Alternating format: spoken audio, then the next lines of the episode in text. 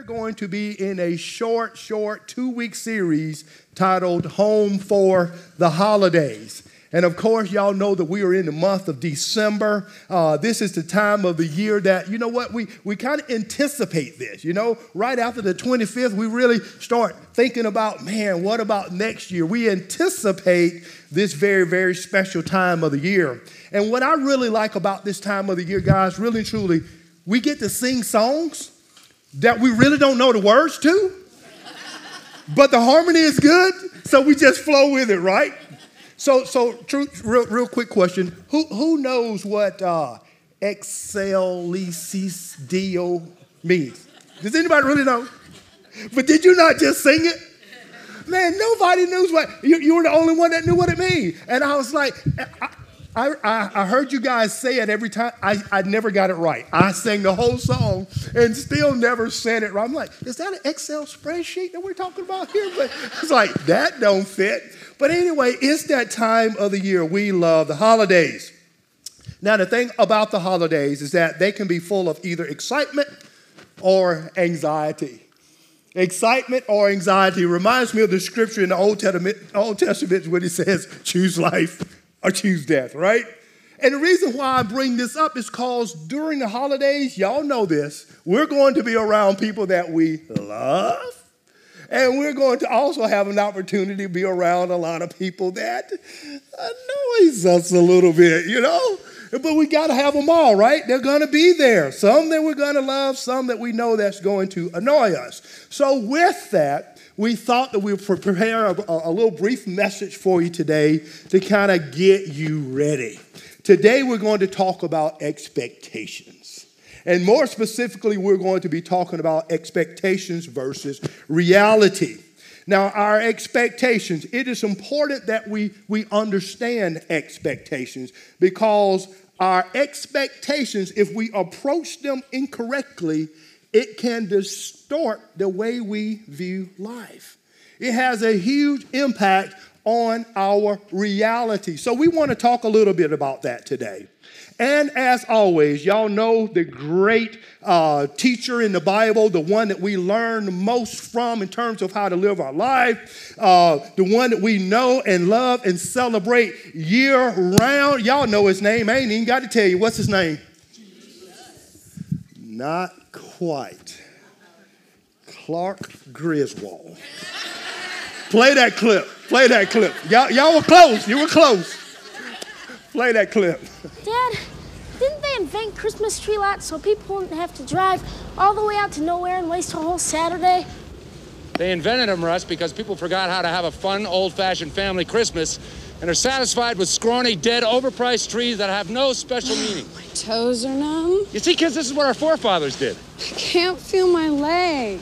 They walked out into the woods, they picked out that special tree, and they cut it down with their bare hands. Mom, I can't feel my hips. Clark. Yes, honey? Audrey's frozen from the waist down. Ah, oh, that's all part of the experience, honey. There it is.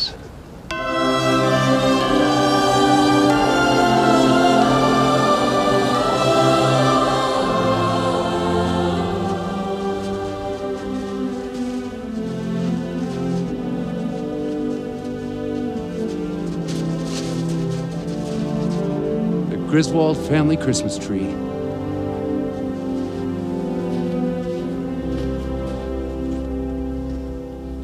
Isn't it a little big? It's not big, it's just full. Dad, that thing wouldn't fit in our yard.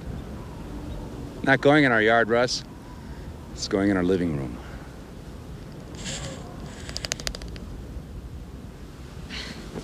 Look at it. It really is beautiful, Clark. Something else, huh, Russ? Yeah, Dad. Isn't it beaut, Audrey? She'll see it later, honey. Her eyes are frozen. Most enduring traditions of the season are best enjoyed in the warm embrace of kith and kin.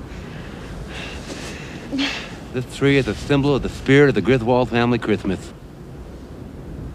Dad, did you bring a saw?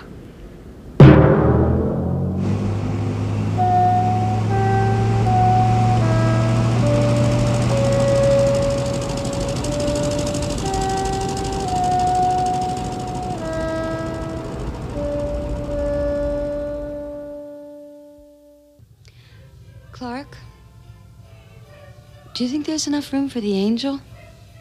Oh, sure, honey. I have a little more trimming to do, but that won't be a problem. Ready? I give you the Griswold family Christmas tree.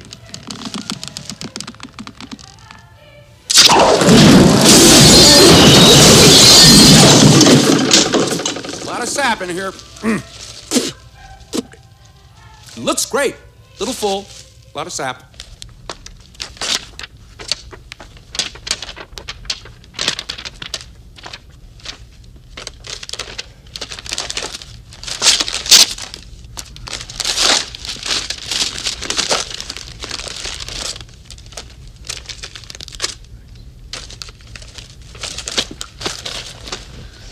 Did I tell you I talked to my mother today?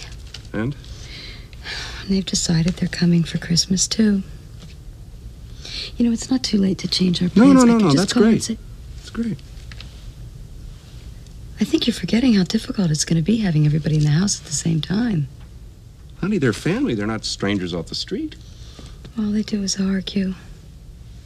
Christmas is about resolving differences and seeing through the petty problems of family life. Yeah. And it's about my mother accusing your mother of buying cheap hot dogs, and your mother accusing my mother of waxing her upper lip, and then they don't speak Your mother waxes other. her upper lip? She has for years. Hmm. Doesn't show. I don't know, Sparky. I just have this feeling Ellen? that it's not gonna. I want to have Christmas here in our house. It means a lot to me. All my life I've wanted to have a big family Christmas. Mm-hmm. It's just that I know how you build things up in your mind, Sparky.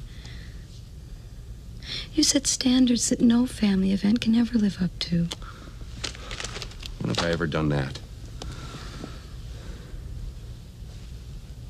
Parties, weddings, Night, honey. anniversaries, funerals, holidays, vacations, graduations. Let's give it up for that clip right there now. That that puts it in perspective right there for, for all of us. So we, we can see from that very small short clip that, that Clark definitely has his mindset on a perfect Christmas. His expectations are just beyond what we would normally consider to be realistic. He saw everything is going to be as close to a, a heavenly perfection on earth as possible. Y'all, y'all, y'all, y'all saw the glow on the Christmas tree. I mean, he had this thing all fashioned out in his mind to be perfect. But the clip closes with his wife pretty much asking him to what? Examine his expectations. So the question that I have for you today is what about you? What about your expectations for the holidays? What do they look like? Do you find yourself in the same shoes as Clark? Go ahead and raise your hand. We're going to have the prayer team come right up here. We're just going to cut service off. If that's you, you need prayer now. We don't even need to wait till the end, right? But the reality is, is we are all going to have expectations. So let's take a little time this morning to learn about expectations. There are really three types of expectations. The first that we're going to talk about this morning is unrealistic expectations. Unrealistic expectations can either be overly optimistic or overly pessimistic. Overly optimistic or overly pessimistic. And I know that we got some competitive people in the room, and you, you hear the differentiation between the two as we will go through, and you're probably thinking, yeah, it's best to be a pessimist. Yep, that's me. Never get overly excited. Then you're, you're, you're overly optimistic. It's like, yep, this is where you need to be, baby, right? When we, when we start looking at our character and profiling it, we always like to say ours is the best, right? But I encourage you to stay tuned. We're going to look at these a little bit closer, and we might find out there's actually danger in both of these. So let's look first at the overly op- optimistic. That's Clark, right? We just saw it. It's going to be the best Christmas ever. Have you ever said that? Have you ever thought that? It's going to be the best Thanksgiving ever. I mean, you just plug in what that holiday is or what that event is, and you're, you're thinking if you're an overly optimistic person, this is going to be the best ever. But we know that it usually is not, right? These, these are, are the individuals that they actually lose sleep. They can't stop thinking about the event. It is going to be so good. They can't even stop uh, thinking about it. They actually dream about this event even before it happens. If you're talking to them, they can't even talk about regular things. This particular event actually comes up. And these are overly optimistic. And then on the other hand, you got the overly pessimistic. Uh, there's another story that we, we like to watch, or a uh, show that we like to watch during the holiday season, and it's The Grinch, right? Anybody likes to watch that one? We do not have a, a, a, clip on that. I know you were getting ready to see another clip. No, you're going to have to watch that one on your own. But the overly pessimistic, that's that Grinch mindset. And these individuals always seem to think that this is going to be the worst ever, right? So optimistic, going to be the best. Pessimistic, this is going to be the worst ever. These are the individuals that they are running, they're, thinking that it's going to be so bad. They're, they're so looking forward to that confrontation with the mother in law or with, the, or with that other individual family member when they show up while they're in the shower. And this may be you, don't raise your hand if it's you. You're probably running that argument through your mind. He's like, if she says this, I'm gonna let her have it. I'm going off, right? These are our overly pessimistic people. They just can't see the forest for the trees. They are waiting for it to happen. And in those instances, they, they just can't have fun. They can't relax. They're just all tight. And that's what we call when we're looking at these individuals being overly pessimistic. It's all that they can actually think about. So when we examine unrealistic expectations, overly optimistic or overly pessimistic, we see clearly that reality just can't keep up with these two extremes. If you can imagine reality being in the middle, pessimistic or optimistic, it is just hard for reality to, to, to keep up with those opposing views. And over time, what we must realize is it begins to distort our view. And when this happens over a longer period of time, guys, it can actually have a negative impact on us. Try this on for, for size. This statistic here I want to share with you. Did you know that according to the American Psychological Association, 38% of people surveyed said their stress increases during the holiday season?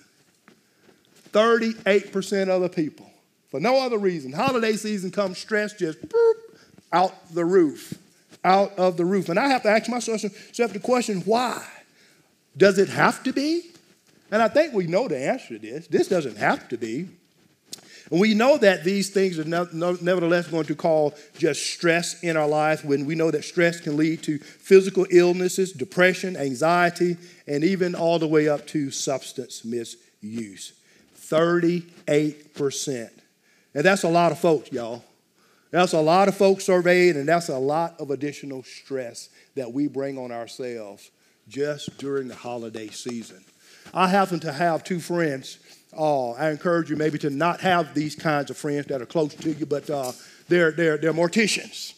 And uh, you know, when you're close with morticians and, and, and, and policemen and, and doctors, you get to ask them those questions that, you know, if you're not friends with them, you wouldn't walk up to them and ask them because it would be extremely weird.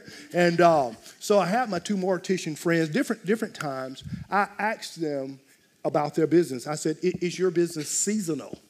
And uh, to my surprise, they, they, they both said yes. And they said there is an increase in death during holidays. So the time that we consider to be the most joyous, you know, Christ has risen, he's died, he's he now reigns. Man, pe- people are hurting themselves. People are saying, I give up, I quit. During the holiday season, 38%.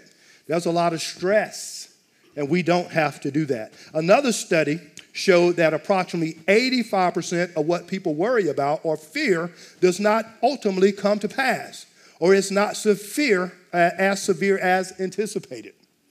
85%.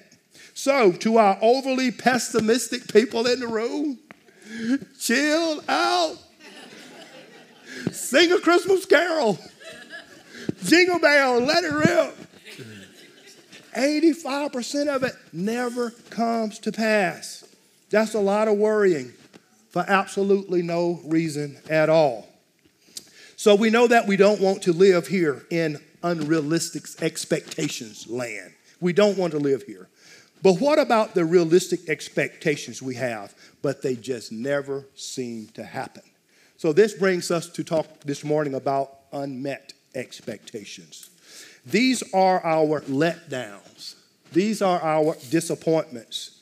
They look something like this. You know, you, and you may have talked to someone. They say, you know, I, I prayed about it. I earnestly prayed about it. I earnestly believed God, and, and, and it didn't happen. So we have this letdown. And we end up asking ourselves, why, Lord? And then sometimes we may be, you know, Lord, you said this in your word, and I took you at your word, and it didn't happen. And then we experience that letdown and we ask ourselves, Lord, why, where are you? Lord, why did you forsake me? We're talking about the unmet expectations. They can come uh, in the form of our marriages not turning out or having turned out the way that we thought, right? Our kids aren't responding the way that we thought they should because we, you know, we prayed with them and, and we brought them to church and they've given their life to Christ. We're About five years later, you wonder, oh my God, whose child is that? You know, so our kids might bring about these unmet expectations. What about our jobs? We thought about the promotion. What about our finances? We thought we were going to be here and ready to retire. Instead, we're here and we can't retire. Disappointments, letdowns, unmet expectations. In the areas of health, and just in life in general, things are not measuring up. And we have these unmet expectations. These unmet expectations over time leads us to say things like, I'm not going to have any more expectations. But even this is an unrealistic expectation because everyone has expectations, even when we try to convince ourselves that we don't. We find ourselves here we find ourselves here in a place to where we just want to tell ourselves we quit. We tell ourselves here in this place that I give up. We find ourselves here in this place, coach, take me out of the game. And sometimes we go so far as to even pray until the Lord say, God, go ahead on and take me. I quit. I give. And often when we're in this place, we blame others and we blame God. And we fall into this area that scripture calls deferred hope. Proverbs 13 and 12 says, Hope deferred makes the heart sick. Makes the heart sick. But a desire fulfilled is a tree of life. In other words, when our expectations go unmet and when the reality of the matter or the situation seems to be moving farther and farther and farther away as opposed to uh, coming to pass, we become sick in our hearts. Now, I want you to think for a moment. Think for a moment of all the things that the heart impacts. Think about your physical body right now. Think about all the things that your heart impacts. Think of it from a spiritual perspective. All the things spiritually that your heart impacts. And imagine all of those things that you just imagined in your mind, imagine them all being sick. That's not a pretty picture. There's a lot of sick. That's a lot of sick. And this, this sickness or this feeling of sickness or, or this, this, this deferred hope this, this, this, this, the enemy loves for us to be in this place. This is where I believe that he makes his strongest argument that God failed us. He loves to see us in this deferred hope, unmet expectations. But I like the rest of that scripture. And I tr- encourage you to, to not forget the rest of the scripture as well. He says, But let us not forget let us not forget the goodness of the fulfillment of the desire when it comes. It is like a tree of life. We may run into those seasons, guys, of, of deferred hope, but we cannot afford to give up. One of the commentators that I was reading, he says, The strength of hope sustains our heart. the strength of hope sustains our heart. And when I looked at that, I began to think about faith and the definition of faith. And we know through having studied our word, faith is the substance of those things what? Hoped for. So you can see very clearly when our hope gets off, our faith gets off. Y'all see that? A direct correlation. A direct correlation. Faith is the substance of those things hoped for, and we got to keep our hope intact and not allow the enemy to come in through that open door when we are faced with unmet expectations. So we've learned about unrealistic and unmet expectations. We can infer after review of these two types of expectations that this is a place that we do not want to live. So, where does God want the believer, the Christian, to actually live and to hang out in during this holiday season? I believe, and I think you believe as well, that God wants us to live in the land of realistic expectations. And this is the third expectations.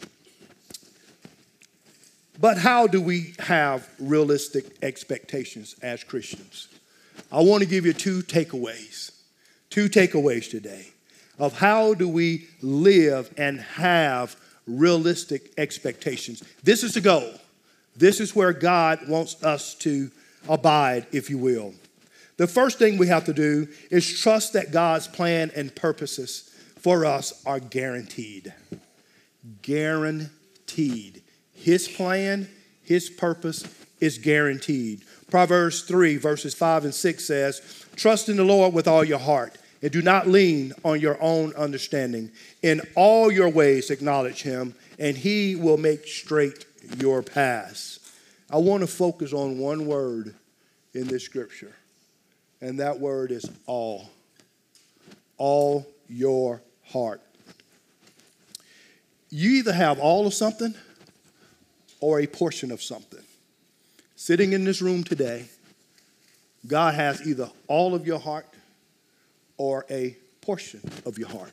Now, we're not talking about perfect lives, don't, don't get me wrong, but we've con- fully devoted ourselves to Christ or partial. And as I was studying this week, God gave me this, and I want to read it just as I got it. A partial heart equals partial trust, which equals partial acknowledgement, which equals partial understanding, which equals a partial fulfillment of God's plan and purpose for your life, thus yielding crooked paths, which often bring about unrealistic or unmet expectations. Do y'all capture that? There's a grave risk when we don't trust God with all of our heart. Proverbs 19 and 21 says, Many are the plans in the mind of a man, but it is the purpose of the Lord that will stand. So, church, our goal today is to stand in the Lord's purpose. This scripture lets us know that we can't trust in our own plans, although they may be many. We can't trust in our own plans. We must trust that the purpose of the Lord is perfect and is guaranteed. That's what we have to stand on. We must see that God's purpose is greater than our many plans. And I know that's tough. That is very, very tough, especially when the expectations are unmet and we feel that we can get there sooner or quicker by doing it ourselves. We must trust and fight not to run away from the purpose and the plan of God, instead, choosing our own plans, although they may be many. The second takeaway that I want you to, to, to, to, to take with you today as it re- relates to how can we have realistic expectations. The second is, is that we need to believe that God uses every situation to shape us into whom He wants us to be. Guys, we're going to be faced with those loved ones over the next couple of days, maybe over the next month. Some we're going to love, to be around, and some are going to rub you raw. You know it. You're anticipating it. Even me saying it right now, you're like, oh my God, she's coming back. Some of y'all are probably the individuals like, we will never have Christmas at my house if she's coming or if he's coming, right? I'm not going to ask for a show of hands. It's happy holiday season. Happy holiday season.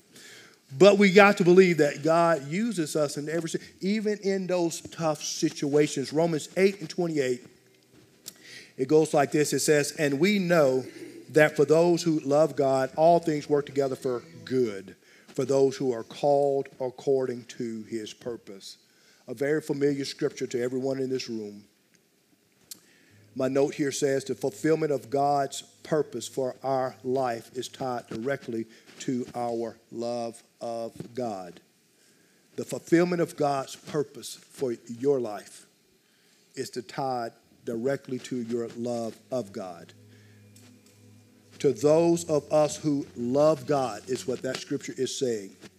He will make all things work together for good. He will make all things work together for good. That's his complete purpose for good. So, this holiday season, as we go out and we're mingling with friends and family, and if instead of looking at the people,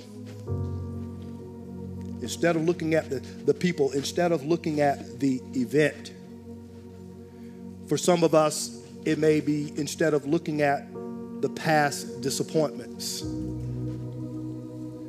For some of us, it may be time for us to stop looking at our many, many plans. Maybe this season, we should be looking at Christ.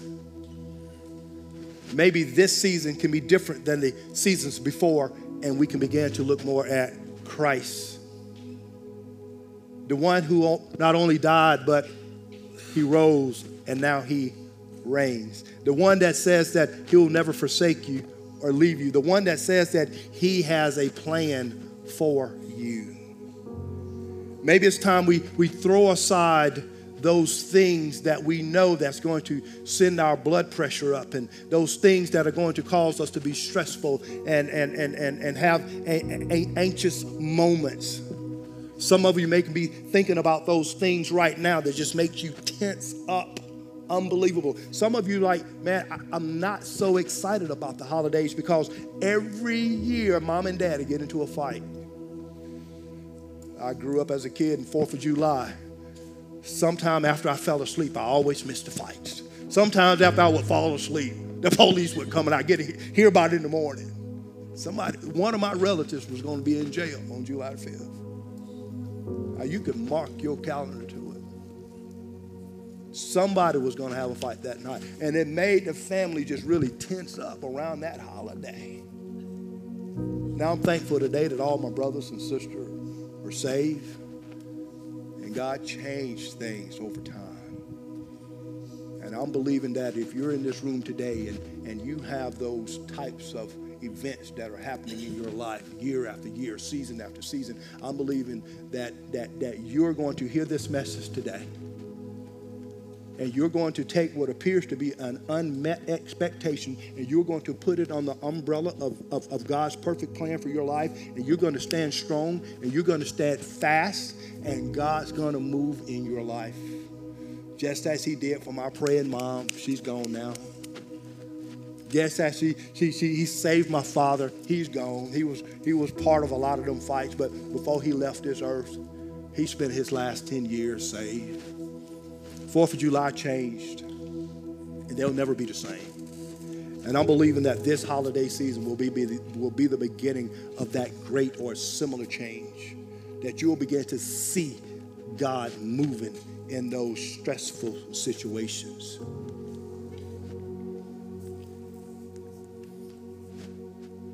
Let's ask ourselves a simple question as we close, and then I'm going to ask you to get along and we're going to pray. Ask yourself this question to yourself Lord, what do you want to do in me this season? Sometimes we tend to look out at the individuals that seems to be causing the situations. I'm going to challenge you today to say, Lord, what do you want to do in me? How can you work your perfect plan to where this is all going to work together for?